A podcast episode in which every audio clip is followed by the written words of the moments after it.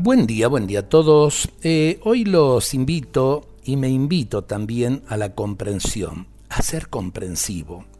¿Qué es la comprensión? Comprender es amar a cada uno adaptándonos a sus particularidades características como ser humano único e irrepetible. Verdadero amor y comprensión van inseparablemente unidos. Estos sentimientos siempre están regidos por una mente que piensa en positivo, abierta a la esperanza y que trata de ver el lado bueno de las personas y de las cosas. Amar y comprender es algo tan sublime y al mismo tiempo tan sencillo como estar pendientes de descubrir y alentar en cada ser humano lo mejor de sí y hacérselo ver para que incremente su fe en la vida, en los demás y en sí mismo.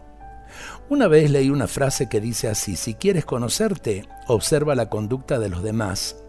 Si quieres conocer a los demás, mira en tu propio corazón las debilidades, limitaciones, temores, falsedades, carencias y miserias que con tanta facilidad criticamos y denunciamos en los otros y nos escandalizan, son las mismas que padecemos cada uno de nosotros y que no acertamos ver porque evitamos dirigir nuestra mirada al fondo de nuestro corazón.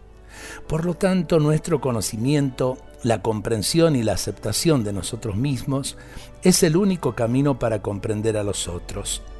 Si queremos amar de verdad, seamos comprensivos y recordemos, el amor y la comprensión están regidos por una mente que piensa en positivo, abierta a la esperanza y que trata de ver el lado bueno de las personas y de las cosas.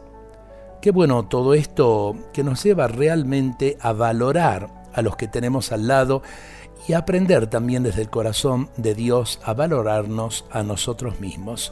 Dios nos bendiga a todos en este día.